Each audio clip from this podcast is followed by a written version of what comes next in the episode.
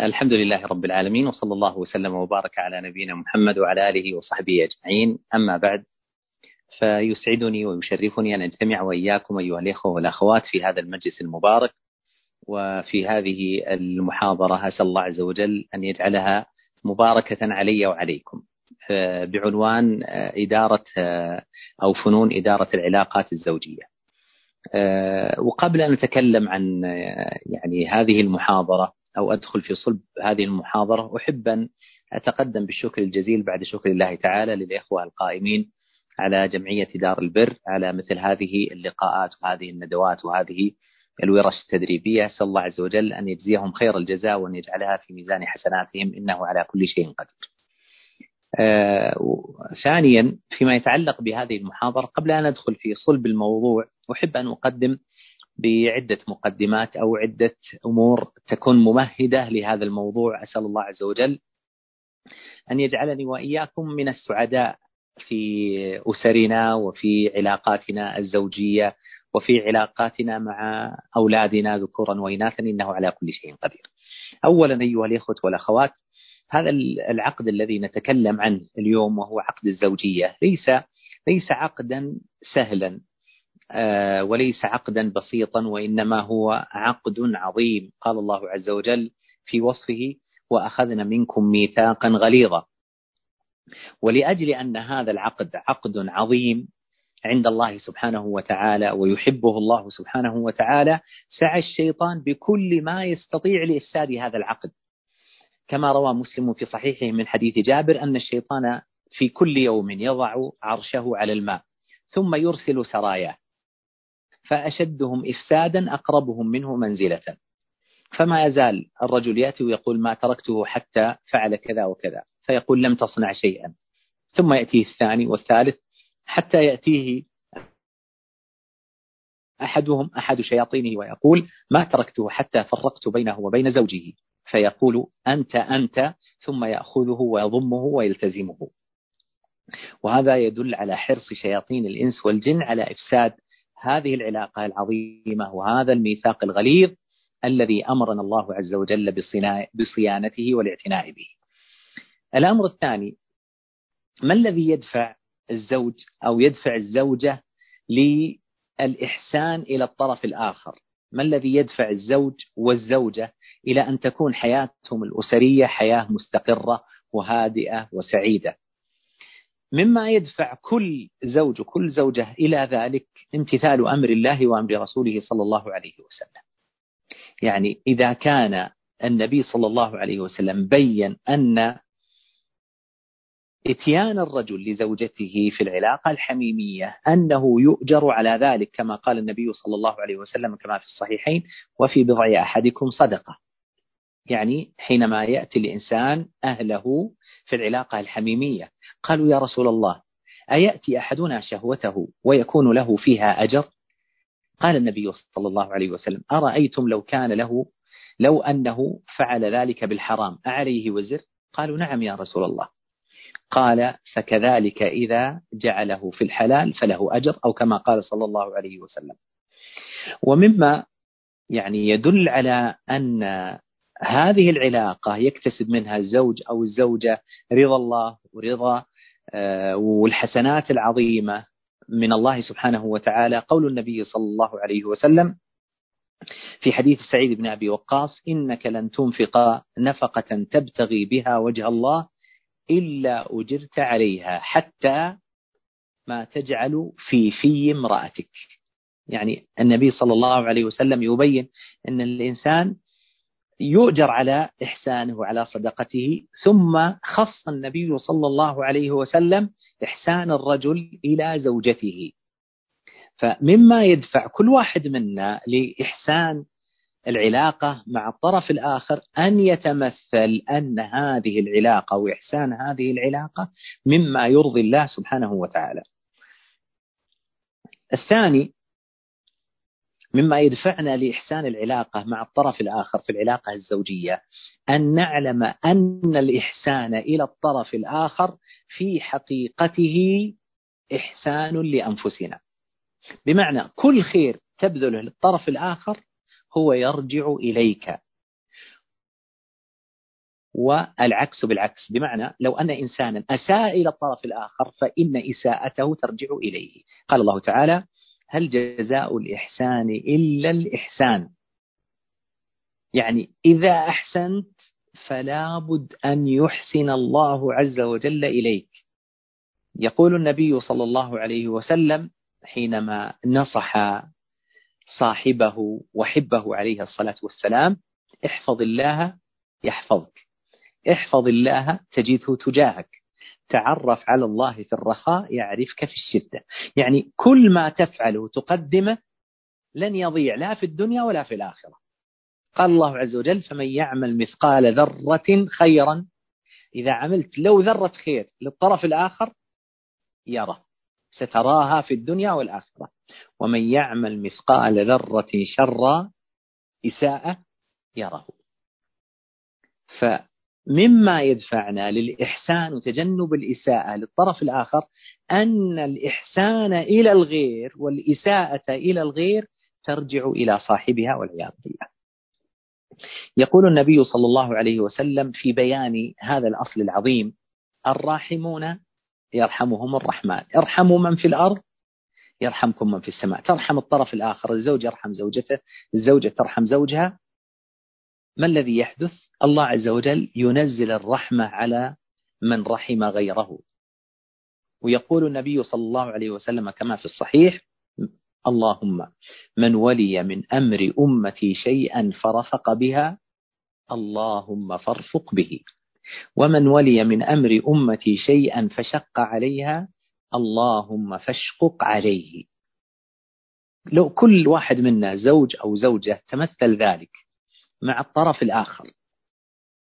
يريد الله عز وجل تريد من الله عز وجل أن يرفق بك وأن يرأف بك وأن يلطف بك. ارفق بالطرف الآخر. تخشى من الله عز وجل أن يشق عليك إياك أن تشق على الطرف الآخر. مما يدفع الزوج والزوجة إلى إحسان العلاقة بينهما الخوف من عاقبة الظلم. الإنسان حينما يسيء للطرف الآخر هو يقع في الظلم والعياذ بالله. يقول النبي صلى الله عليه وسلم فيما رواه مسلم من حديث أبي ذر في الحديث القدسي يقول الله تعالى إني حرمت الظلم على نفسي وجعلته بينكم محرما.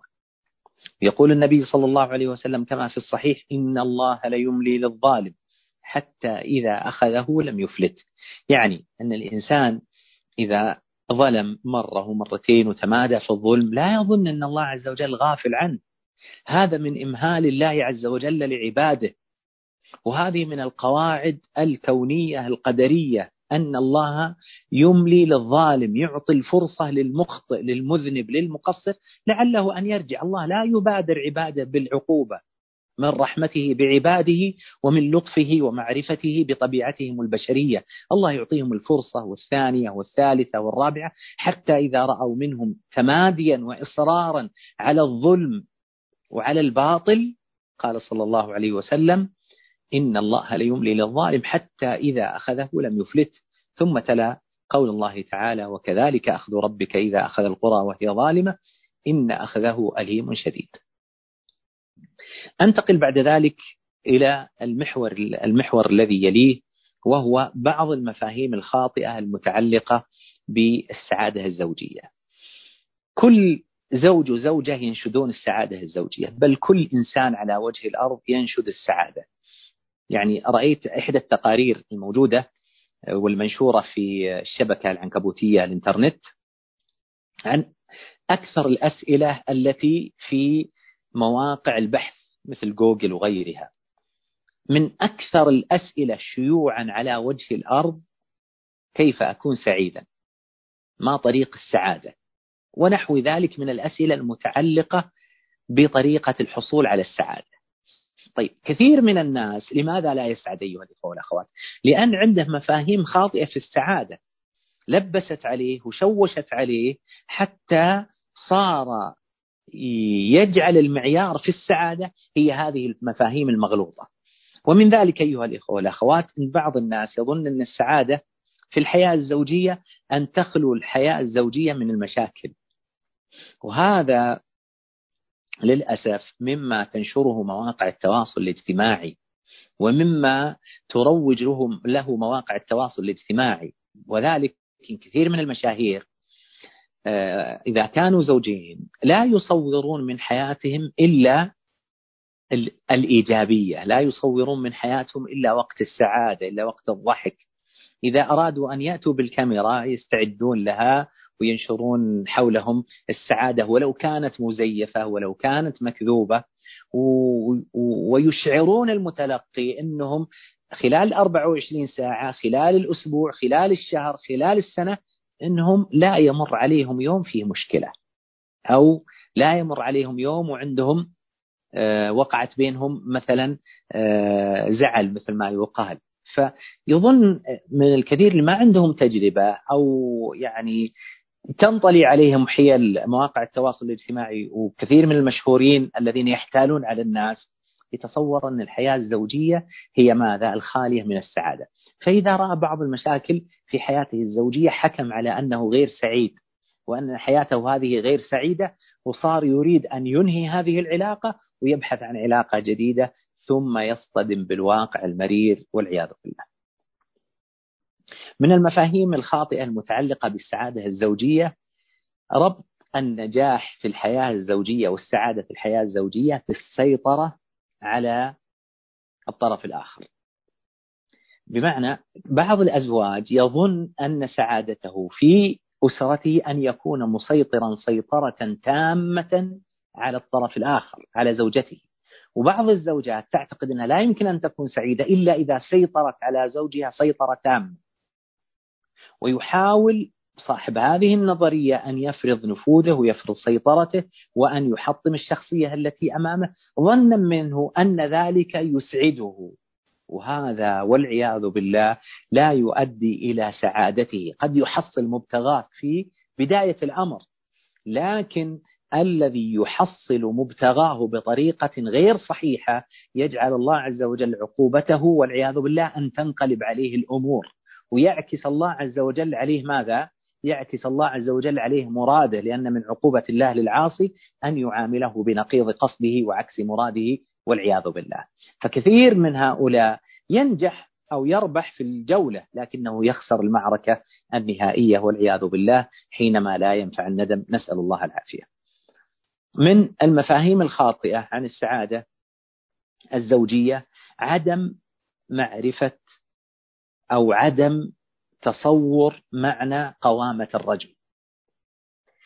يعني بعض الرجال أو بعض النساء لا يفهمون معنى قوامة الرجل. ما المقصود منها بقول الله عز وجل الرجال قوامون على النساء بما فضل الله بعضهم على بعض وبما أنفقوا من أموالهم. ما معنى قوامة الرجل على المرأة؟ هل قوامة الرجل على المرأة أن عند الشيك مفتوح للإساءة للمرأة لإهانة المرأة للتسلط على المرأة؟ الجواب لا. هل الزوج بمعنى القوامة معناها أن صارت أصبحت المرأة مجرد آلة في يده والكنترول بيده يتحكم فيها كيف شاء؟ الجواب لا. إذا ما المراد بالقوامة؟ قوامة الرجل هي تكليف من الله عز وجل للرجل بإدارة البيت. تماما كأي منظومة اجتماعية أو غير اجتماعية في الدنيا لا بد لها من مدير. لا يمكن أن تقوم الحياة إلا بإدارة ومدير ومدارين. أما إذا كان كل المنظومة الاجتماعية أو الاقتصادية أو السياسية أو أو المالية سميها ما شئت أي منظومة. لو كان الجميع كلهم واحد. وليس هناك مدير وليس هناك إدارة لهذا الفريق. ما الذي سيحدث؟ سيحدث الفوضى. طيب. إذا ما معنى القوامة؟ القوامة أن الله أعطى الرجل حق الإدارة وأعطى الأفراد الموجودين السمع والطاعة لهذا المدير للأب وللزوج. طاعة لله سبحانه وتعالى حتى تسير هذه المنظومة الأسرية سيرا واحدا غير فوضوي. بعض الناس أو بعض النساء تريد أن تفك هذه القوامة لأنها تعتقد أن هذا ضد سعادتها. وهذا مما يجر عليها في النهاية التعاسة. لأن الله عز وجل لا يمكن أن يأمرنا إلا بما فيه سعادتنا. لا يمكن أن يأمرنا إلا بما فيه نجاتنا في الدنيا والآخرة. حتى لو كان هذا صعبا علينا قال الله عز وجل وما كان لمؤمن ولا مؤمنة إذا قضى الله ورسوله أمرا أن يكون لهم الخيرة من أمرهم. الله عز وجل أوجب علينا السمع والطاعة لولي أمر المسلمين. حتى لو كنا نكره ذلك أخذ علينا رسول الله صلى الله عليه وسلم أو بايعنا رسول الله صلى الله عليه وسلم على السمع والطاعة في عسرنا ويسرنا ومنشطنا ومكرهنا وأثرة علينا. يعني أوامر الله عز وجل نؤديها سواء كانت أعجبتنا أو ما أعجبتنا. سواء أحببنا أو لم نحب قال الله عز وجل فلا وربك لا يؤمنون حتى يحكموك فيما شجر بينهم ثم لا يجدوا في أنفسهم حرجا مما قضيت ويسلموا تسليما. رسالة للزوجة تريدين السعادة؟ عليك بطاعة الله عز وجل. أعطي الرجل حق القوامة. حتى لو كنت تكرهين ذلك. واعلمي يقينا أنه إذا امتثلت أمر الله طاعة لله ورسوله أن الله سيجعل العاقبة لك. لأن العاقبة للمتقين. إن الله مع الذين اتقوا والذين هم محسنون. أما التي ستنازع الزوج القوامة وقد الرجل يتنازل بعدا عن المشاكل. إذا انكسر إدارة الزوج عن طريق المرأة ماذا سيتعلم الأولاد؟ سيتعلم الأولاد ما في مدير. وتنشأ وتنشأ هذه الأسرة والأولاد على عدم الإدارة والفوضوية. وكل إنسان يفعل ما يحلو له. وليس هناك نظام في البيت ملزم. ما الذي سيحدث في النهاية؟ أن هذا البيت سيسقط ويفشل. كما تقدم المرأة قد تكسر القوامة وتربح الجولة وتفتخر بذلك أمام صويحباتها وأمام المجتمع. لكن ستخسر المعركة في النهاية في وقت قد لا ينفع معه الندم والعياذ بالله.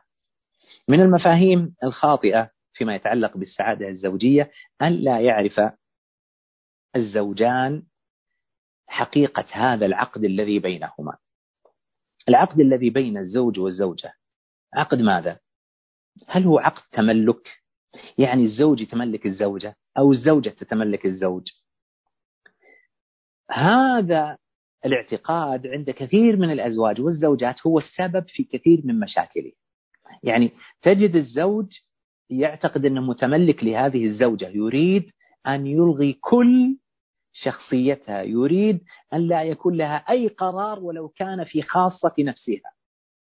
يمنعها من التصرف في مالها يمنعها من آه، صلة والديها يمنعها من حتى هواياتها المباحة المشروعة التي ليس فيها ضرر عليه ولا في دين الله عز وجل. وبالمقابل بعض النساء منذ أن تتزوج الزوج وهي تتعلق أنها تعتقد أنها تملكته لا تريد أن يخرج لا تريد أن يكون لها أصحاب لا تريد أن يصل أمه ولا أن يصل أخواته. لا تريد له أي علاقة في هذه الدنيا إلا من خلالها. فيحدث حين ذلك في كثير من الأحيان الصدام والمشاكل. العلاقة بين الزوجين أيها الإخوة والأخوات ليست علاقة تملك علاقة مشاركة. علاقة مشاركة فيها مدير وتحته المنظومة الاجتماعية الأسرية. يديرهم بما أمره الله عز وجل إنما الطاعة في المعروف. فإذا أمر بمعصية الأب الزوج فلا سمع ولا طاعة. إذا العلاقة بين الزوجين هي علاقة تشارك مشاركة. للقيام بهذا الأمر العظيم من طاعة الله وطاعة رسوله صلى الله عليه وسلم في العلاقة بينهما في تربية الأولاد في إنشاء هذه الأسرة المسلمة التي تعبد الله سبحانه وتعالى وتكون عضوا نافعا لدينها ولمجتمعها لمجتمعها ولأسرتها. بعد أن بينا بعض المفاهيم الخاطئة في الحياة الزوجية أحب أن أبين آه، بعض المفاهيم المهم استحضارها في الحياة الزوجية. المفهوم الأول التي ينبغي الذي ينبغي على كل زوج وزوجة أن يستحضره في حياته الزوجية الرضا بالطرف الآخر وقبول الطرف الآخر وما هو عليه إجمالا. إذا أردت أنك تعيش سعيد اقبل الطرف الآخر.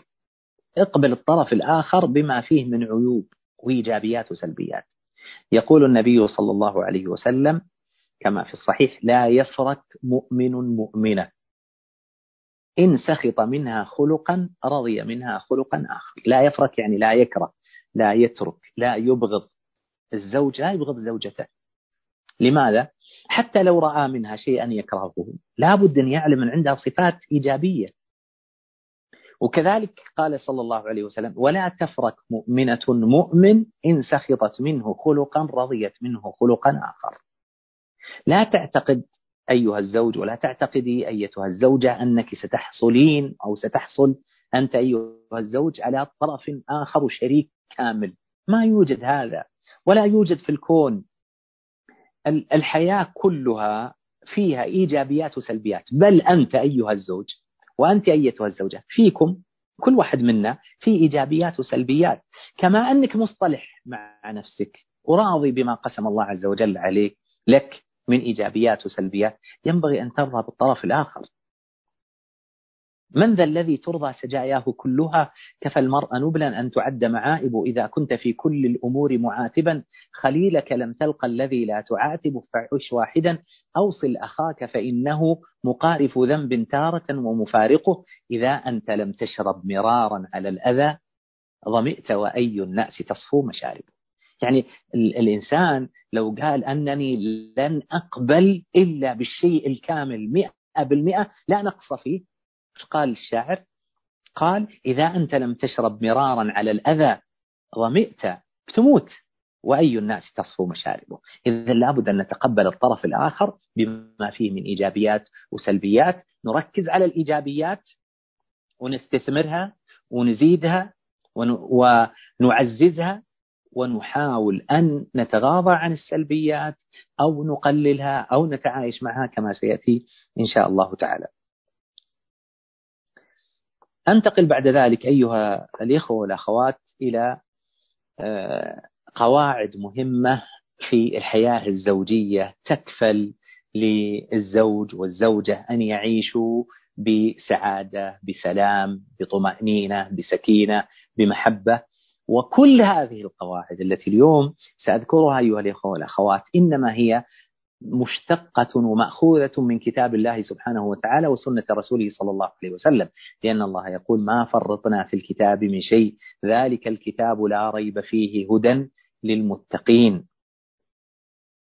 فالذي يريد الهداية والنجاة والطمأنينة والسعادة في الدين والدنيا والآخرة فعليه بأن يلزم الكتاب والسنة وما كان عليه سلف الأمة. والله أيها الإخوة والأخوات إنه ليحز في قلب الإنسان ويتألم كيف كثير من الأزواج والزوجات إذا أرادوا أن يعرفوا العلاقة الزوجية قرأوا كل الكتب الأجنبية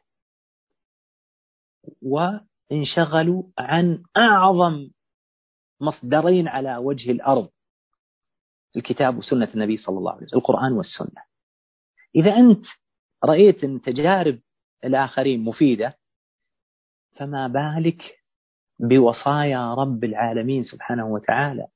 بوصايا النبي صلى الله عليه وسلم بهدي النبي صلى الله عليه وسلم وخير الهدي هدي رسول الله صلى الله عليه وسلم كما قال نبينا عليه الصلاة والسلام.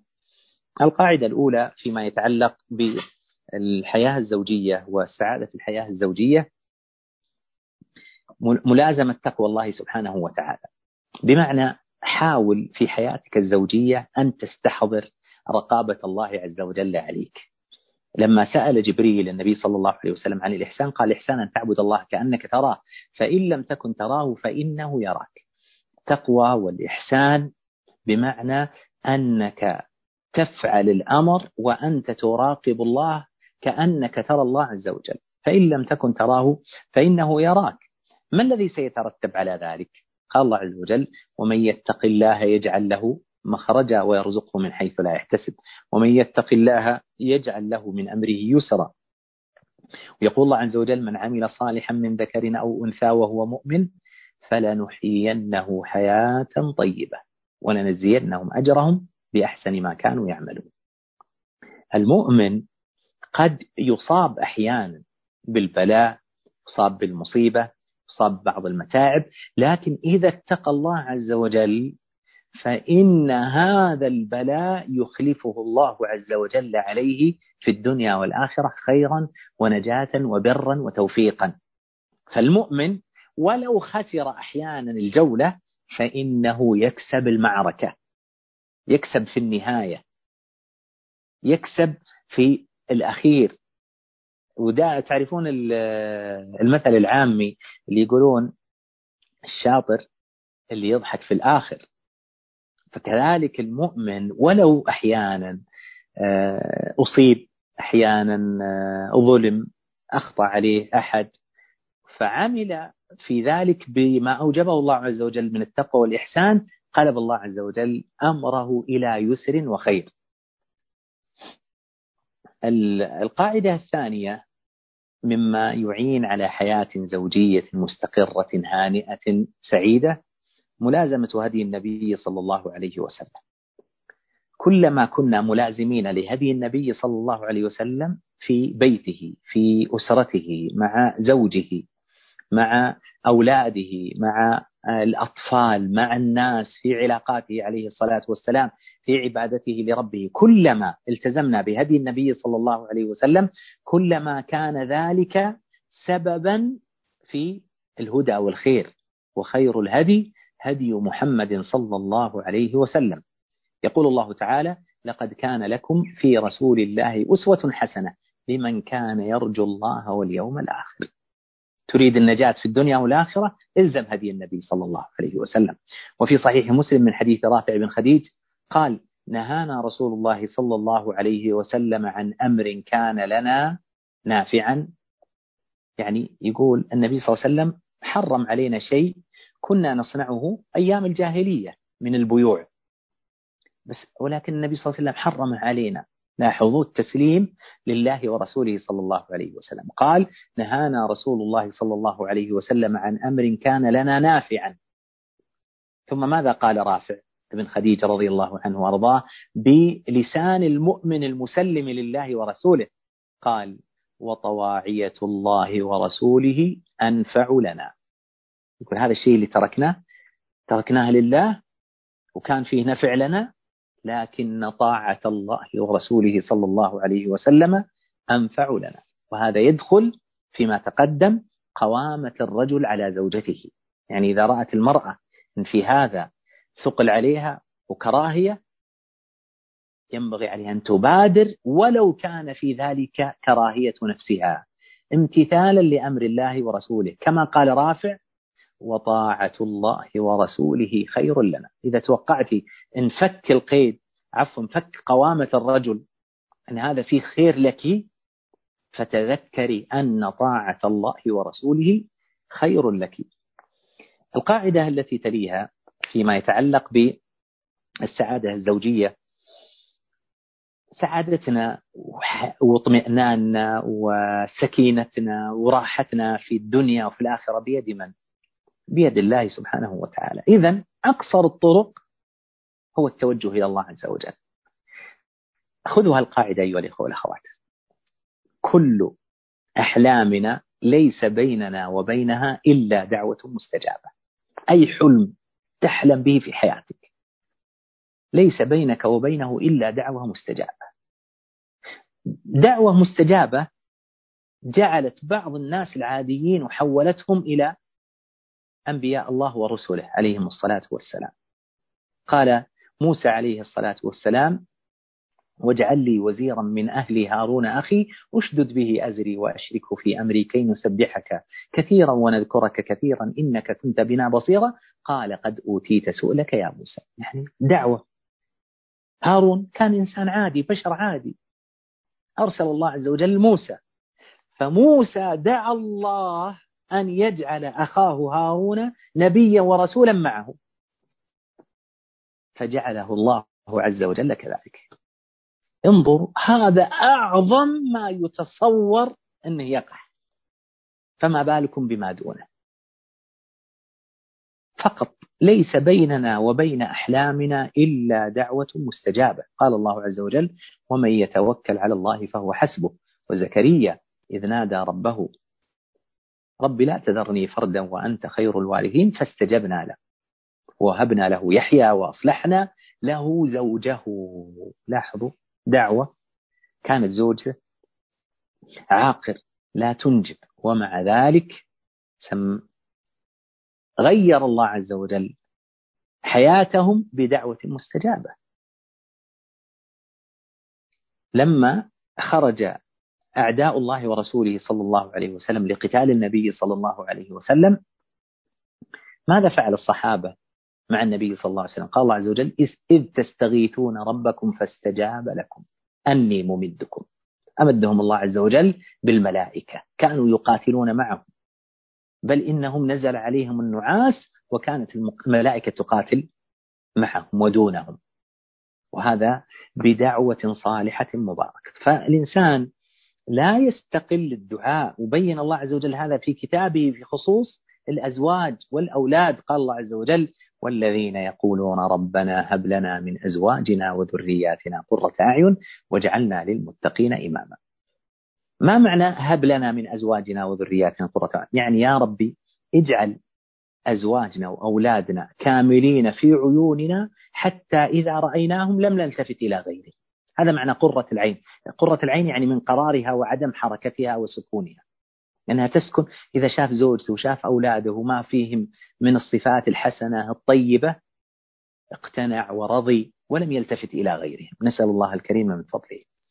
من القواعد المهمة في الحياة الزوجية أيها الإخوة والأخوات الموازنة بين الحسنات والسيئات. وتقدم الكلام عن ذلك. الموازنة بين الحسنات والسيئات وأن نعلم أنه لا يوجد أحد كامل. لا يفرك مؤمن مؤمنة ولا تفرك مؤمنة. مؤمن إن رضيت منه إن سخطت منه خلقا رضيت منه خلقا آخر. القاعدة التي تليها معرفة كل واحد من الزوجين بطبيعة الآخر. كيف؟ الرجل له طبيعة والمرأة لها طبيعة. هذا في الغالب يعني مثلا المرأة من طبيعتها في الغالب عليها أنها إنسان عاطفي شخص عاطفي يغلب عليها العاطفة الرجل في الغالب أنه ماذا؟ أنه يغلب جانب العقل على العاطفة فبعض الناس حينما يدخل في جدال مع المرأة يأتي لها بالحجج العقلية يعتقد أنه إيش؟ أنه سينجح في هذا الأمر وللأسف أنه آه، يأخذ صفرا كبيرا في كثير من الأحيان لأنه ما عرف طبيعة المرأة. المرأة إذا آه، غضبت حزنت آه، صار عندها أي شعور بمستوى عال لا تدخل مع المرأة في جدال عقلي. ادخل معها في جدال عاطفي.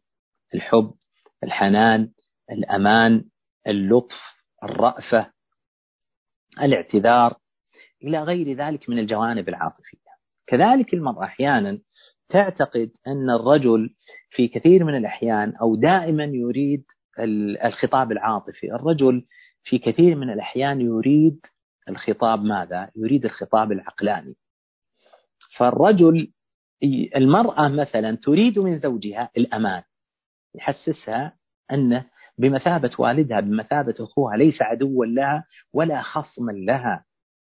وبالمقابل الرجل يريد من زوجته الاحترام والتقدير. إذا الرجل أعطى زوجته الأمان أعطته الاحترام والتقدير. وإذا أعطت المرأة زوجها الاحترام والتقدير أعطاها الرجل أعطاها الرجل الأمان. ومما يعني يدل على أنه يجب لكل يجب على كل واحد أن يعرف طبيعة الرجل طبيعة الطرف الآخر ويتعامل معها ويحسن التعامل معها. ما رواه البخاري أن النبي صلى الله عليه وسلم قال استوصوا بالنساء خيرا فإنهن خلقن من ضلع. ضلع الرجل حواء خلقت من ضلع آدم عليه الصلاة والسلام وإن أعوج ما في الضلع أعلى. يعني رأس المرأة. فإن ذهبت تقيمه كسرته وإن تركته استمتعت به على ما فيه من وجه. هذا كلام من؟ هذا كلام النبي صلى الله عليه وسلم. لا يقول ذلك استنقاصا للمرأة لا. حاشاه عليه الصلاة والسلام. وإنما يقول ذلك ليخبر الرجل يخبر المرأة عن طبيعة المرأة. إن المرأة لا تغلب جانب العقل في نقاشاتها وخصوماتها تغلب جانب العاطفة. لذلك المرأة تفعل في كثير من الأحيان ما يخالف الشرع أو يخالف حتى العقل إذا يعني أقنعت عاطفتها أقنعت أقنعت مشاعرها. ما الذي آه، يجعل البنت والعياذ بالله تقع في الكثير من أو كثير من الأخطاء؟ أحيانا آه، يعني علاقات غير شرعية بعض البنات هداهن الله. بسبب ماذا؟ بسبب كلمة عاطفة. وقد تكون بل هي في الغالب عاطفة كاذبة. ف آه، ذلك تنساق هذه البنت المسكينة وتنسى أن هذا الأمر محرم وتنسى أن هذا مخالف للعادات والأعراف وأن هذا خيانة لوالديها ثم تنساق لهذه العاطفة وقد تقع في الفاحشة الكبرى والعياذ بالله. بسبب بسبب أن هناك ذئب بشري جاء وخاطبها خطاب عاطفي. نسأل الله السلامة والعافية. مما يدل على وجوب مراعاة هذا الأمر آه، حديث هند بنت عتبة لما شكت إلى النبي صلى الله عليه وسلم بخل أبي سفيان رضي الله عنه فقالت إن أبا سفيان رجل شحيح لا يعطيني ما يكفيني ولدي. فقال النبي صلى الله عليه وسلم خذي من ماله ما يكفيك وولدك بالمعروف. يعني النبي صلى الله عليه وسلم عرف طبيعة هذا الرجل قال تعاملي معه بهذه الطريقة. إذا ما يعطيك خذي منه بدون ما يدري. ما يكفيك بالمعروف مو بتتجاوز أي الحد الواجب الذي يكفيك ولدك بالمعروف. آه، من يعني من طبيعة المرأة غيرة المرأة. آه، غيرة المرأة هذا شيء خلقه الله وجبل الله عز وجل عليه المرأة. لذلك النبي صلى الله عليه وسلم كان يتعامل مع النساء بهذه الطريقة بمعرفته بطبيعة المرأة. النبي صلى الله عليه وسلم لما أرسلت صفية رضي الله عنها بطعام لرسول الله صلى الله عليه وسلم في بيت عائشة. فلما دخلت الجارية بالطعام وسمعت عائشة أن هناك طعام جيء به إلى النبي صلى الله عليه وسلم من صفية إلى ضيوف النبي صلى الله عليه وسلم غضبت أم المؤمنين رضي الله عنها وأرضاها. فماذا فعلت؟ فخرجت من وراء الستر وضربت القدر أو الصفحة فانكسرت الصفحة وانتثر الطعام. ماذا فعل النبي صلى الله عليه وسلم بأبي وأمي؟ وهو يعطينا درس نتعلم به التعامل مع طبيعة الإنسان. فضحك النبي صلى الله عليه وسلم وقال غارت أمكم غارت أمكم ثم أخذ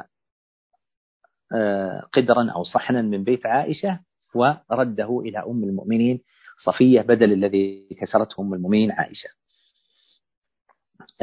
من طبيعة الرجل وطبيعة المرأة التي ينبغي أن تعرفها الرجل تعرفها يعرفها الذي ينبغي أن يعرفه الرجل تعرف المرأة أن الرجل من طبيعته أنه بصري والمرأة السماعية. بمعنى أن الرجل تؤثر فيه الأفعال والمرأة يؤثر فيها الكلام.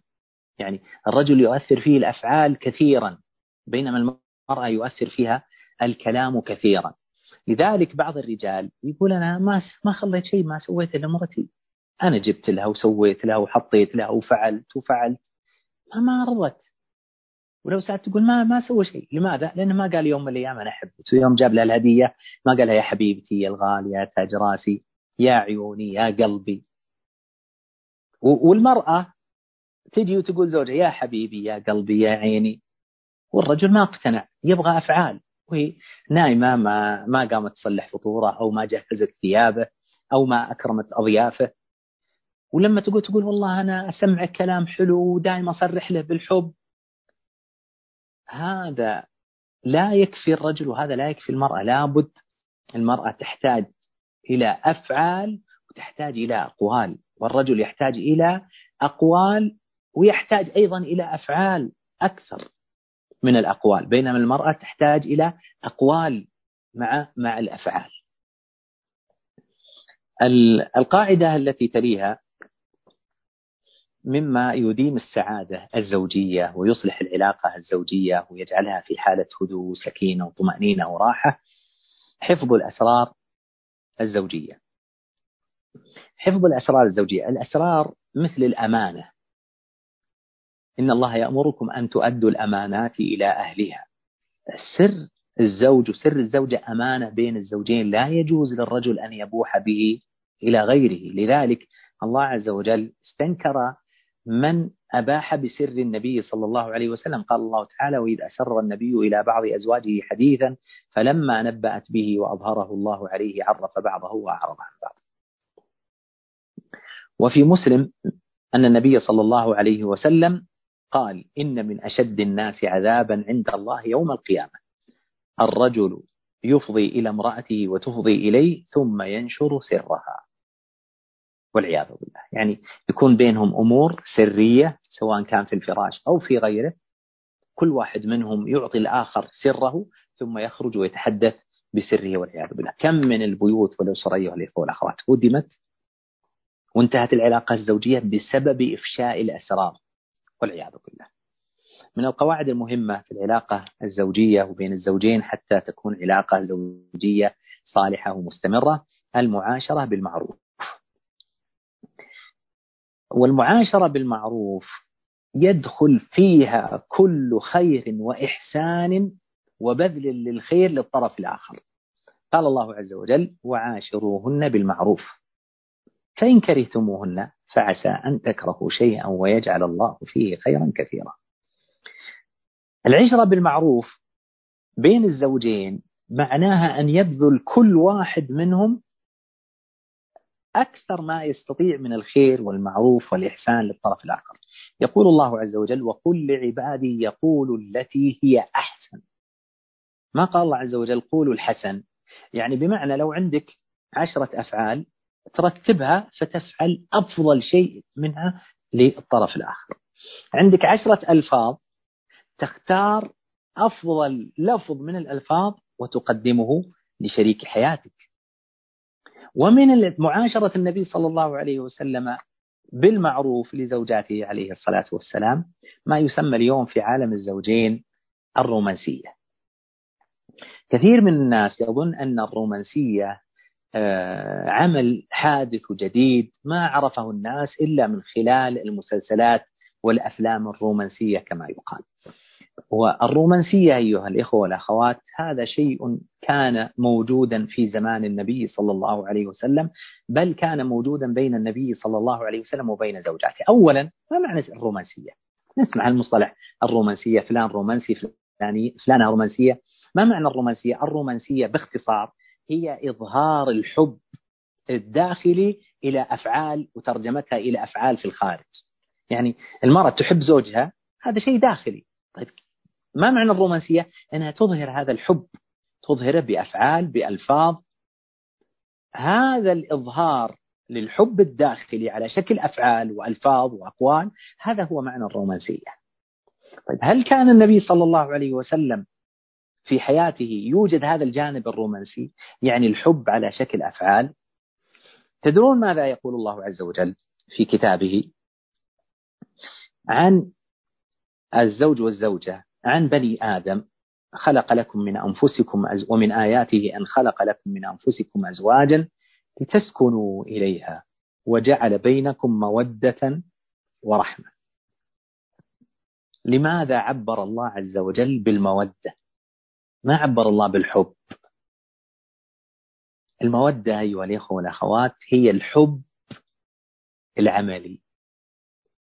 الحب إذا كان في الداخل وش بستفيد منه؟ إذا أنت والله تحبني في قلبك لكن أفعالك ما فيها حب ما الذي سأستفيد منه؟ بعض الناس اليوم لما يشوف واحد يحبه وش يقول؟ الله لا يبين غلاك. يعني خل غلاك في قلبي ما بيطلع. ليه؟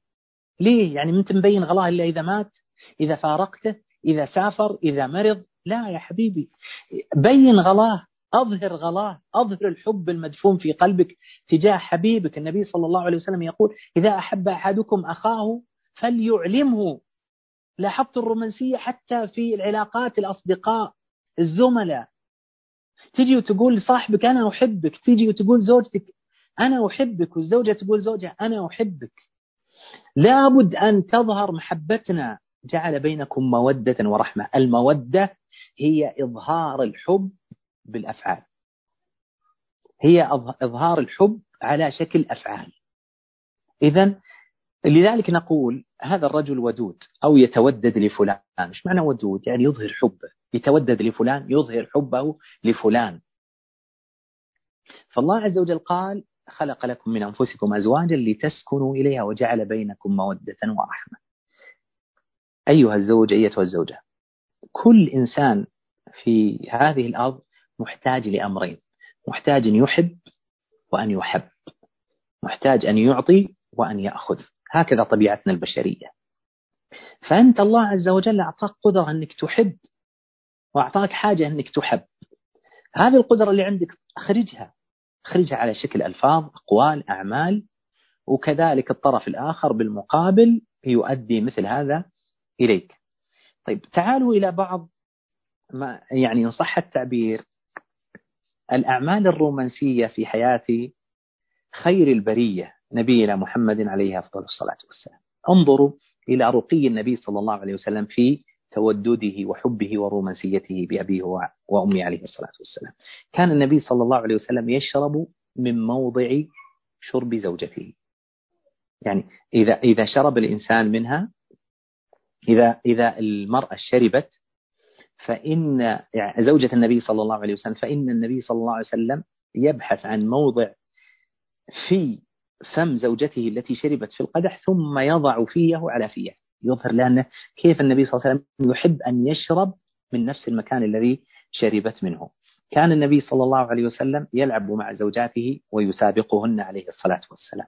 كان النبي صلى الله عليه وسلم يغتسل مع زوجاته بل كان هو وزوجات النبي صلى الله عليه وسلم هو وزوجه عليه الصلاة والسلام وزوجته كان عليه الصلاة والسلام يحصل بينهم مداعبة أثناء الاغتسال. تقول كان النبي صلى الله عليه وسلم يغتسل تقول عائشة حتى أقول له يا رسول الله دع لي دع لي يعني خلي شوي يا رسول الله خلي شوي خلصت الماء. وكان النبي صلى الله عليه وسلم يدلع عائشة ويناديها بقوله يا عائش هذا اسم الدلع. لأم المؤمنين عائشة رضي الله عنها. وكان النبي صلى الله عليه وسلم يشاركها اللعب عليه الصلاة والسلام ويسألها عن ألعابها. لما دخل عليها النبي صلى الله عليه وسلم وعندها بعض الألعاب لأنها كانت جارية حديثة السن.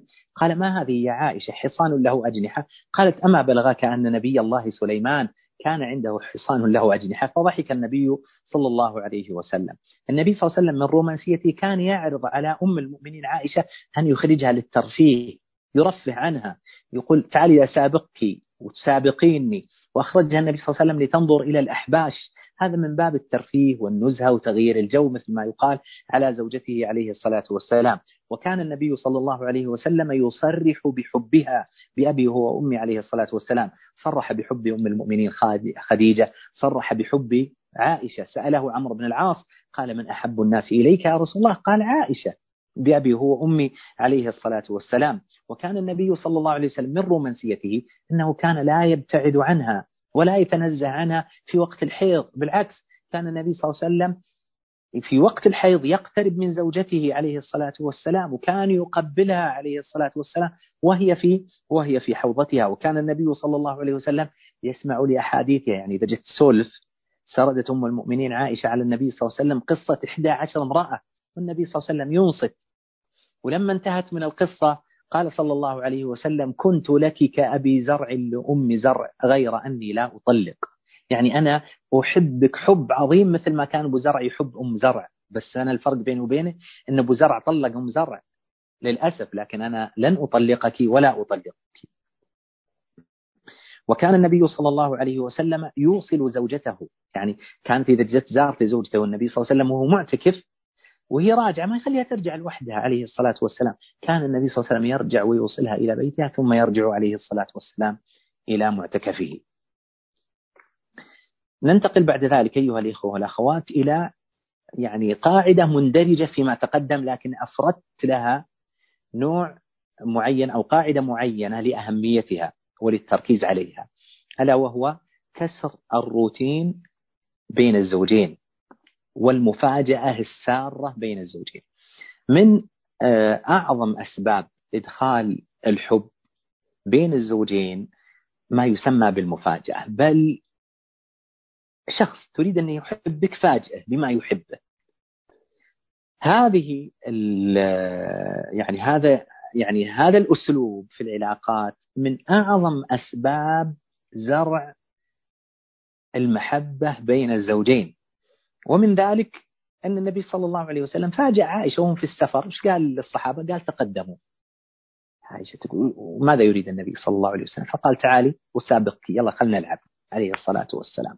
فسبقت النبي صلى الله عليه وسلم. قالت ثم خرجت مع النبي صلى الله عليه وسلم وقال للصحابة تقدموا. قالت وكنت قد حملت اللحم يعني سمنت فرضي الله عنها وأرضاها قال لها النبي صلى الله عليه وسلم تعالي وسابقتي. فسبقها النبي صلى الله عليه وسلم. قالت ونسيت. يعني نسيت إنك قد تسابقنا وسبقت النبي. فقال النبي وهو يضحك قال هذه بتلك. مثل ما نقول الآن واحد واحد. النبي صلى الله عليه وسلم فاجأ عائشة وقال تعالي. ودعاها النبي صلى الله عليه وسلم لمشاهدة لمشاهدة الأحباش وهم يلعبون في المسجد. من كسر الروتين السفر بزوجاته عليه الصلاة والسلام كان يسافر بهن عليه الصلاة والسلام. من كسر الروتين بين الزوجين تبادل الهدايا. من كسر الروتين داخل المنزل تغيير الأثاث تغيير مكان الأثاث تغيير العطر تغيير اللباس. المرأة تغير لباسها للنوم الزوج يغير لباسه للنوم يأتي بهدية لزوجته متعلقة بغرفة النوم. شيء تحب شيء زوج تتمناه من زمان يوم من الأيام يفاجئها به وكذلك العكس بالعكس يوم من الأيام الزوجة تفاجئ زوجها بأنها تصنع مأدبة طيبة وكثيرة الأصناف تفاجئه بأنها تزور والد والدة زوجها. أيضا يفاجئ زوجته بالهدية لوالديها وهكذا هذا من أعظم أسباب زرع المحبة والعاطفة بين الزوجين. القاعدة التي تليها أيها الإخوة والأخوات متعلقة بكيف تكسب قلب الطرف الآخر. يعني آه، أساليب لتنمية الحب. حتى تنمي الحب في قلب الطرف الآخر. الزوج ينمي الحب في قلب زوجته الزوجة تنمي الحب في قلب في قلب زوجها. تقدم معنا أيها الأخوة والأخوات كسر الروتين وهذا آه، لا نعيده لأن تكلمنا عنه. من ذلك نصح القلب. وش معنى نصح القلب؟ يعني أن يكون قلبك صادق في بذل الخير. الله عز وجل يقول إن يعلم الله في قلوبكم خيرا يؤتكم خيرا مما أخذ منكم ويغفر لكم. من ذلك الكلمة الطيبة يقول النبي صلى الله عليه وسلم الكلمة الطيبة صدقة. من ما ينبي الحب بين الزوجين الشكر. من لا يشكر الناس لا يشكر الله عز وجل بعض النساء لا تعرف شكر زوجها ولما تقولها تقول لا شكر على واجب. من قال؟ الله عز وجل يحب من عباده أن يشكروه وجعل الشكر عبادة مع أنهم يقومون بالواجب. والله عز وجل يشكر لعباده مع أنهم ما قاموا بيش يعني لن ينتفع الله عز وجل من هذا الشيء. ولما يقومون بالواجب الله عز وجل يشكرهم على هذا الواجب الذي قاموا به. فكثير من الزوجات عندها مفهوم خاطئ إنها ما تشكر زوجها. وبعض الأزواج عندها هذا المفهوم انه ما يشكر زوجته. المفروض منذ أن تصبح وتمسي أي شيء تصنع زوجتك اشكرها عليه جزاك الله خير بيض الله وجهك ما قصرتي الله يخليك لنا. وكذلك الزوجة لزوجها تشكره.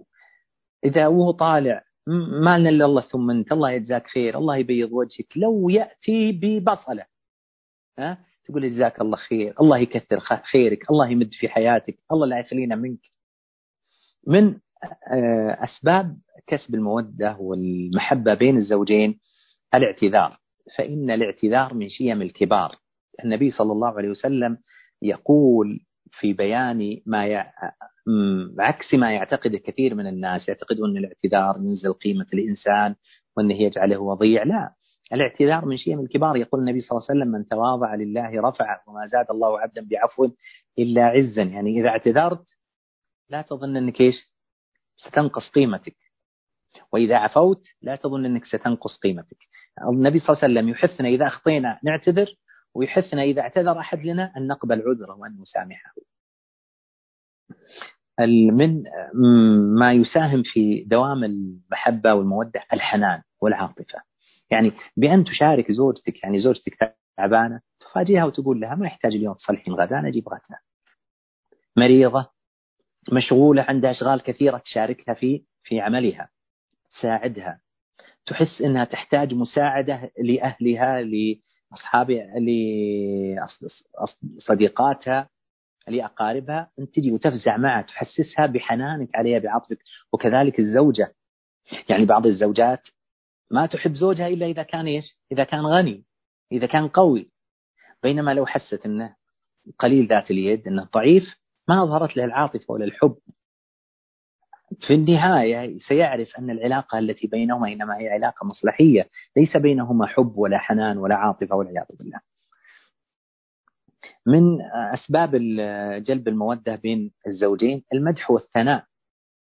الزوجة ينبغي أن تكون على قدر كبير من إضفاء المدح والثناء على زوجها وكذلك المثل بالمثل. العكس بالعكس الزوج كذلك مع زوجته. ما فائدة المدح والثناء أيها الإخوة والأخوات؟ المدح والثناء يعزز السلوك الإيجابي بعكس السب والشتم. السب والشتم يعزز السلوك السلبي.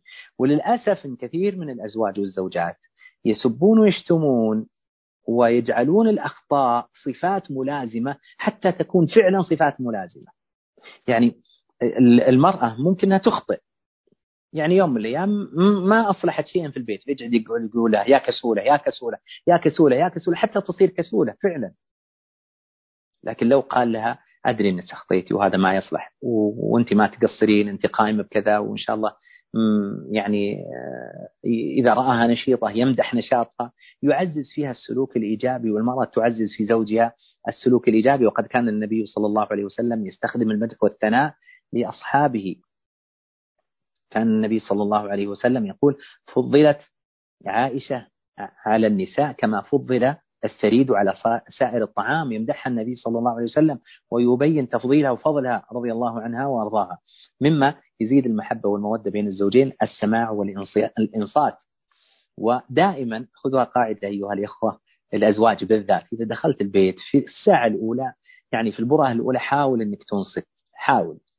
و يعني قد أحيانا نفشل بسبب هذه الأجهزة لكن الإنسان يحاول دائما أنه للوهلة الأولى أنه ينصت انه يكون مستمع جيد لزوجته إذا دخل البيت أول ما يدخل البيت. وكذلك الزوجة ينبغي أن تنصت خصوصا إذا كان الخطاب موجه له شخصيا. إذا الزوجة تتكلم وتوجه لك الخطاب حاول أن تنصت وأن تستمع.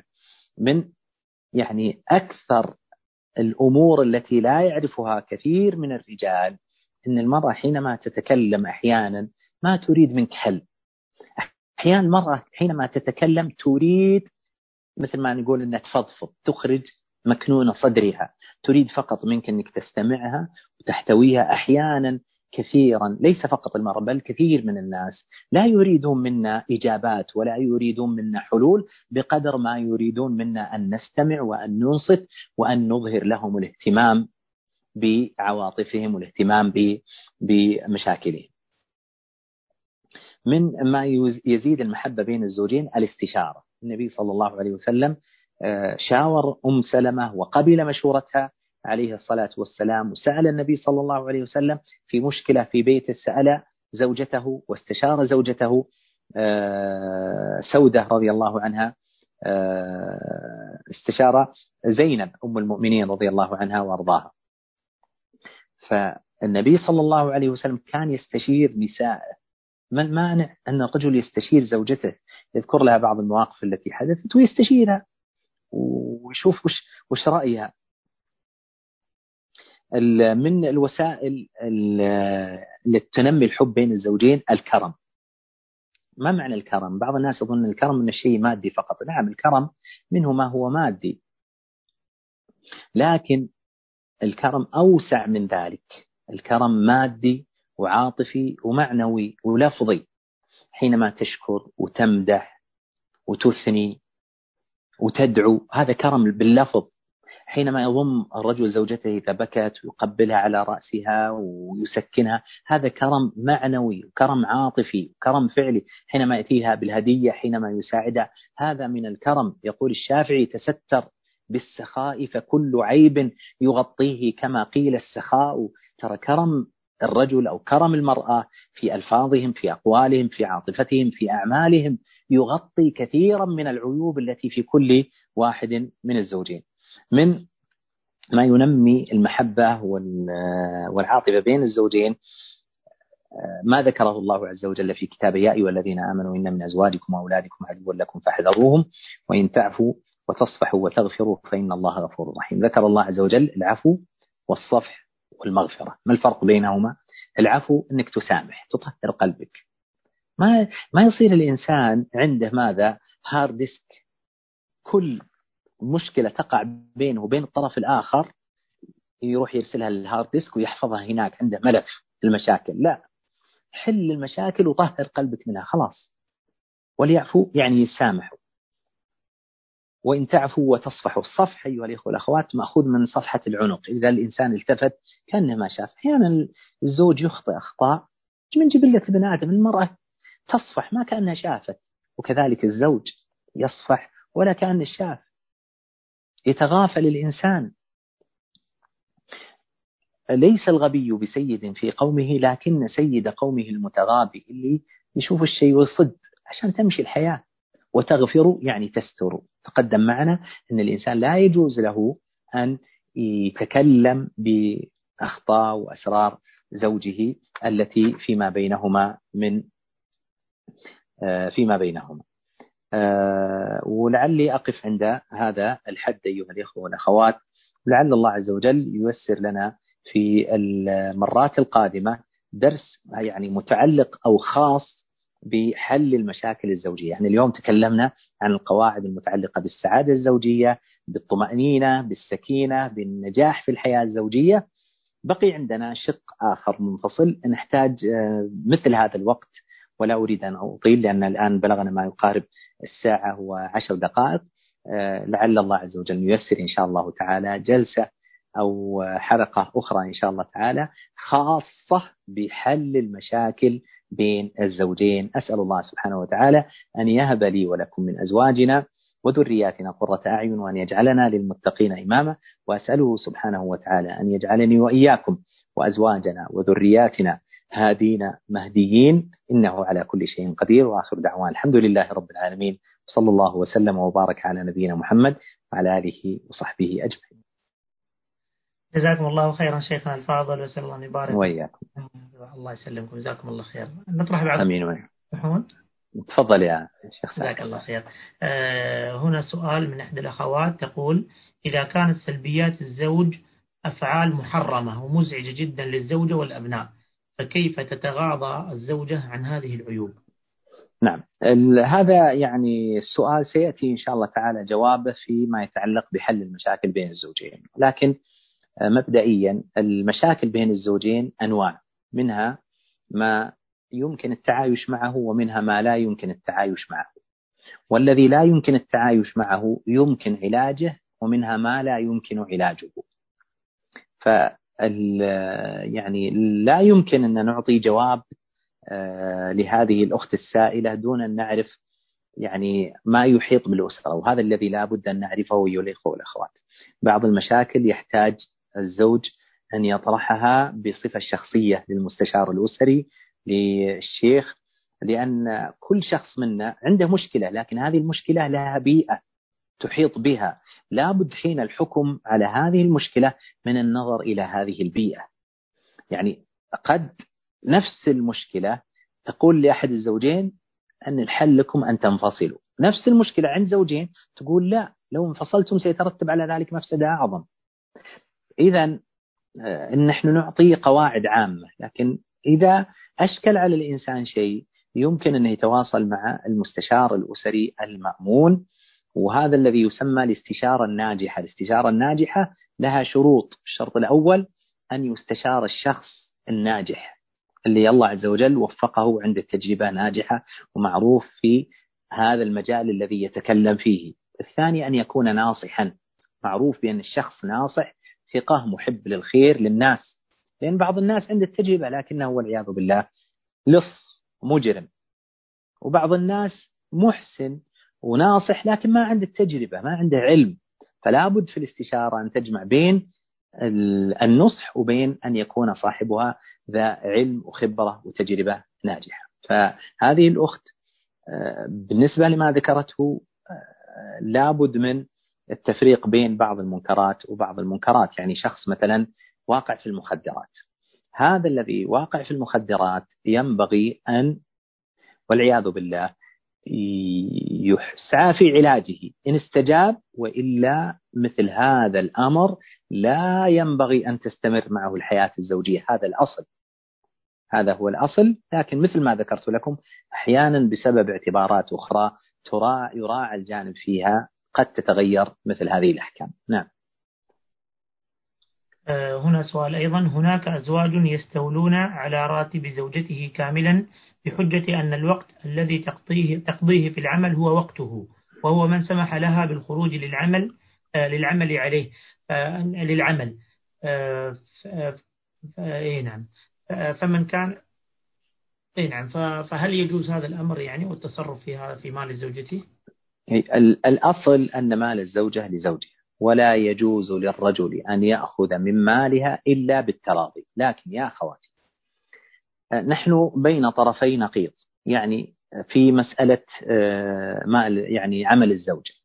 الطرف الأول الذي ذكرته الأخت اللي يريد أن يأخذ مال الزوجة كله أو يأخذ من مالها دون دون رضاها والعياذ بالله. الطرف الآخر الذي يقول أن المرأة لا العاملة لا تنفق لا ينبغي أن تنفق في بيتها ولا يجوز لزوجها ولا ينبغي له ولا يحسن منه أن يأخذ منها شيئا. هذا طرف آخر. والوسط أيها الأخوة والأخوات إن الأصل في مال الزوجة أنه لها لكن بما أن المرأة تركت بيتها لعدة ساعات فإن مما يحسن أن المرأة يكون مقابل خروجها من البيت للعمل أن يكون لها دور مالي في بيتها بالتراضي مع زوجها. يعني تعرض على زوجها أن يكون لها نوع مشاركة ومسؤولية في هذا البيت.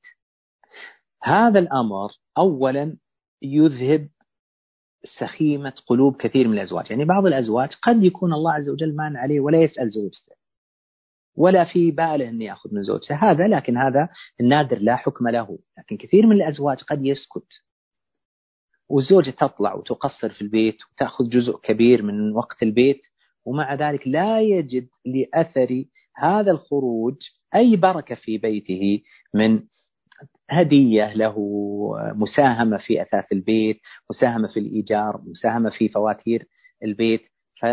الشاهد أيها الأخوة والأخوات أن المرأة بما أنها قررت أنها تخرج من البيت وتقتطع هذا الوقت من البيت فالأصل أن ما أن المال لها لكن يحسن منها إذا أرادت أنها تعيش بسلام وطمأنينة أنها حين خروجها أو قبل خروجها وحينما يتفقون على الخروج أن تتفق على زوجها عن نوع مشاركتها في البيت.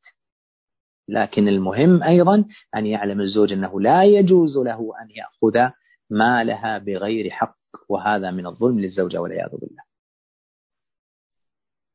آه، هنا سؤال شيخنا آه، هل يجوز مشاهدة هل يجوز مشاهدة هؤلاء الذين يصورون حياتهم على التواصل الاجتماعي؟ نعم الذين يصورون حياتهم على التواصل الاجتماعي أنواع منهم من يظهر أشياء محرمة يعني آه، الرجل الذي يتابع له مرة تظهر حياتها هذه قاعد قاعد تسوي إيش؟ يعني وهي في غرفة نومها وهي كاشفة عن آه، شعرها ونحرها وغير يعني محجبة. هذا لا شك ما يجوز. وبالمقابل تجد بعض الأزواج والعياذ بالله يمارسون بعض الأمور التي يعني ينبغي أن لا تكون إلا بين الزوجين. الأمور الخاصة يعني آه، تجد والعياذ بالله وصل لدرجة أنهم بعض المشاهير تجده يقبل زوجته كالقبلة الحميمية ويضمها الضمة الحميمية وتجدهم يعني يكادون يفعلون كل شيء إلا العملية النهائية والعياذ بالله. نسأل الله العافية. فما يخرج في مواقع التواصل الاجتماعي؟ منه ما هو حلال ومنه ما هو حرام. يختلف بحسب ما يظهره هؤلاء المشاهير. نسأل الله عز وجل أن يهدينا وإياهم سواء الصراط المستقيم. شيخنا هنا أيضا سؤال ما تعليقكم شيخ حول آه تعلق الزوج أو أو الزوجة بالهاتف وقضاء كامل وقته أو وقتها مما يسبب مشاكل بينهما؟ الجواب يعني كلنا مبتلى بذلك. يعني أنا مثل ما يقول وما أبرئ نفسي إن النفس لأمارة بالسوء. أسأل الله عز وجل أن يتوب علينا ويعفو عنا ويغفر لنا. لكن الإنسان دائما إذا أراد أن يصلح في الخارج لابد أن يكون عنده فكرة صحيحة اعتقاد وتصور صحيح. حاول قدر الاستطاعة أنك تبتعد عن, زو عن جوالك وتخصص وقتا لبيتك لزوجتك أنك تكون بعيد عن الهاتف بقدر الاستطاعة. في جلسة القهوة أو الشاي وجبة الغداء آه، جلسة الاجتماع في المغرب إذا كانت وقت جلوسكم هو المغرب. بمعنى حاول أن تقاوم حاول أنك تطلب ذلك من زوجتك وأولادك. تقول خلينا نجلس الآن ونحاول أن نكون بدون إيش؟ بدون جوالات. يعني آه، حدثني يعني آه، أحد يعني أحد علية القوم أن والده وهو رجل يعني معروف ومشهور جدا عند الناس إذا اجتمعوا الاجتماع الأسري في الأسبوع يطلب منهم من كل واحد يترك جواله حاط لهم مكان يترك جواله. في هذا المكان المدة معينة. أول ما يجلسون يسلمون على بعض ويسولفون يتقهوون ويشربون الشاهي. فبعد ما يمر وقت ويتجاذبون أطراف الحديث ويعني كل واحد منهم يتفرغ للآخر. بعد ذلك بعد وقت يسمح لهم بأنهم يأخذون جوالاتهم. فأنا أنصح نفسي أولا أسأل الله عز وجل أن يتوب علينا أجمعين. وأنصح إخواني وأخواتي بأن نحاول أن لا تلهينا هذه الأجهزة عن الأهم وهي زوجاتنا وأولادنا وأسرنا آه، شيخنا هنا أيضا سؤال. آه، حفظكم الله وبارك الله فيكم. قد يواجه الزوجين صعوبة تطبيق هذه القواعد خاصة إذا كان الزوج يسكن مع أبويه لأسباب متعددة. فما تنصح في هذه الحال؟ أنصح بقول الله عز وجل فاتقوا الله ما استطعتم. ولا يكلف الله نفسا إلا وسعها. ويقول الله عز وجل ومن يتق الله يجعل له مخرجا ويرزقه من حيث لا يحتسب. والقاعدة إذا لم تستطع شيئا فدعه وجاوزه إلى ما تستطيع. وأحيانا الشيء لا نستطيعه بالكلية. في شيء ما نستطيع الجزء الأكبر ونستطيع بعضه. وفي بعض الأشياء نستطيع جزءا كبيرا ويفوتنا بعض الشيء. بمعنى أن نفعل مثل ما قال النبي صلى الله عليه وسلم سددوا وقاربوا حتى يجعل الله عز وجل لنا فرجا ومخرجا. نعم. هنا أيضا سؤال. آه، زوجي من النوع آه، من النوع الذي يخبر والدته عن كل شيء يحدث في منزلنا. من من بينها المصرف ومستلزمات البيت أيضا ويأخذ رأيها في كل شيء. حتى وإن أردنا شراء شيء للمنزل فهل هذا يعتبر من باب إفشاء الأسرار؟ آه، طبعا آه، ما يذكره الولد لوالدته منه ما هو من باب الأسرار ومنه ما ليس من باب الأسرار. يعني قد يكون الولد يرى أن هذا من بره لوالدته أو أن أمه تحب هذا أو أن أمه تطلب هذا. فإذا كان هذا ما فيه مفسدة على بيتكم ولا فيه آه، ضرر على بيتكم ولله الحمد والمنة والوالدة والدة الابن تحب ذلك فهذا لا بأس أن يلبيه لها من باب بر الوالدين. وأنا يعني بهذه المناسبة أقول لأخواتي لابد أن نعرف أن ما تفعلينه اليوم لأم زوجك إنما هو رصيد لك ستلقينه من زوجات أولادك. لازم كل واحدة من الزوجات تفهم هذا فهما صحيحا. ما تفعلينه اليوم مع والدة زوجك هو رصيد لك ستحصلينه من زوجات أولادك طالت الدنيا أو قصرت قبل عدة أسابيع خطبت في مسجد في مسجدي ولله الحمد والمنة عن آه، الظلم وعن عقوق الوالدين. وذكرت بعض القصص التي وقعت أو وقعت يعني وقفت عليها شخصيا في هذا الباب نسأل الله العافية. فجاءني أحد يعني أحد جماعة المسجد بعد انتهاء صلاة الجمعة وقال سأحدثك بشيء وقع يعني يعني ل يعني يعني قريب له وهو لم يصرح بهذا القريب ربما يكون هو أو غيره. لكن يعني أقول لكم ما الذي حصل. آه، يقول صاحبنا يعني صاحب القصة أنه آه، أم يعني هو ساكن مع أمه في البيت. يعني هو وزوجته ساكنين مع أمه مع أمه. فالعادة أن اللي يطبخ الطعام زوجته. فذاك اليوم زوجته طبخت الطعام. فقامت الأم وجدت الزوجة طابخة طعام راحت وطبخت طعام آخر. فلما دخل الولد بادرت الأم وجابت الطعام الذي طبخته هي وقدمته لولدها. فالزوجة غضبت وقامت وجاءت وسكبت الطعام من الغضب. فقام ولدها ليضربها. هو الحين هو اللي يحدث بالقصة فماذا فعلت الأم؟ قامت الأم ومسكت ولدها وحلفت عليه أيمانا مغلظة ألا يفعل. قالت زوجته روح خلاص. يقول اليوم راحت زوجته قالت لهم يا ولدي تدري أنا ليش منعتك؟ قال ليش يا أمي؟ قال لأن هذا الموقف حصل لي مع جدتك. أنا فعلته مع جدتك ويوم فعلت هذه الزوجة ما فعلت تذكرت أن هذا دين علي أدأه الله لي. فلا أريدك أنك تعاقبها.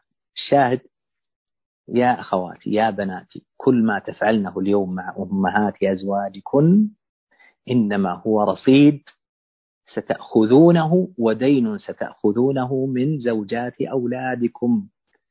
إن خيرا فخير وإن شرا فشر. نسأل الله العافية. نعم.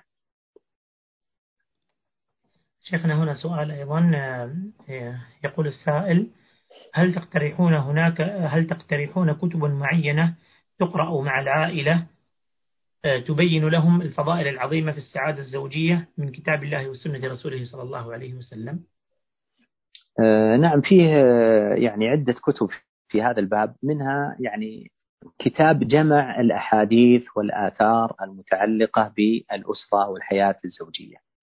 ولا يستحضر ولا أستحضر الآن آه، يعني عنوان الكتاب لعلي آتي به إن شاء الله تعالى الاثنين القادم في جلستنا القادمة بإذن الله تعالى، هناك عدة كتب لعلي إن شاء الله تعالى يعني أستحضرها معي في الدرس القادم ويعني آه، يعني أذكر لكم بعضا منها بحول الله وقوته. جزاك الله خير شيخنا هنا وياكم. أخيرا إذا تسمح شيخنا. تفضل أبد. هنا صراحة حقيقة مجموعة من الأسئلة عن التعدد وبعضهم صراحة يسألون عن عدم استطاعة الزوج أو عدم استئذان الزوجة الثانية مثلا أو نعم تورطنا يا شيخ تورطنا يا شيخ سامي نصيحة عامة شيخنا حفظكم الله يعني النصيحة النصيحة العامة يعني آه، يعني صدقا أيها الإخوة والأخوات يعني هذا موضوع التعدد يحتاج إلى جلسة موجهة للرجال وجلسة موجهة للنساء. يعني جلسة موجهة للرجال للرجل المعدد أو الذي عازم على التعدد وجلسة خاصة بالنساء اللاتي يعني آه، يعيشن في بيئة فيها تعدد. يعني زوجها معدد سواء كانت الأولى أو الثانية. لأن يعني هذه المسألة وقع بسببها كثير من المشاكل. وفي كتاب الله وسنة النبي صلى الله عليه وسلم غنية. أولا لابد أن نعلم أن هذا أمر شرعي لا شك فيه. فانكحوا ما طاب لكم من النساء مثنى وثلاثة ورباع. فإن خفتم ألا تعدلوا فواحدة. والأصل في هذا الباب قول الله عز وجل فإن خفتم ألا تعدلوا فواحدة يعني الأصل في التعدد هو هو العدل. وينبغي للمرأة إذا أرادت أن تعيش بحياة سعيدة أن لا تنظر إلى الزوجة الأخرى وإنما تنظر إلى نفسها ما يسعدها ما ي... يعني ما يجعلها في راحة ما يجعلها في طمأنينة. لا تجعل حياتها متعلقة بالزوجة الأخرى. لا تجعل حياتها مجرد مقارنات مع الزوجة الأخرى.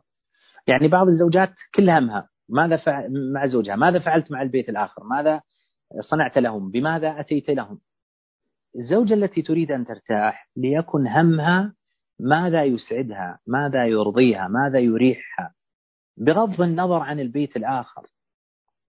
ولا تكن حياتها مرتبطة بماذا فعل الرجل البيت الآخر؟ وتكون حياتها مبنية على مقارنة حياتها بالبيت الآخر. هذا يجعلها طول الوقت في تعب وهم وغم وتكون طول الوقت وهي متحفزة وتقارن نفسها وتبحث عما فعل الرجل. من الأشياء المهمة في هذا الباب أن نقطع مسألة التجسس.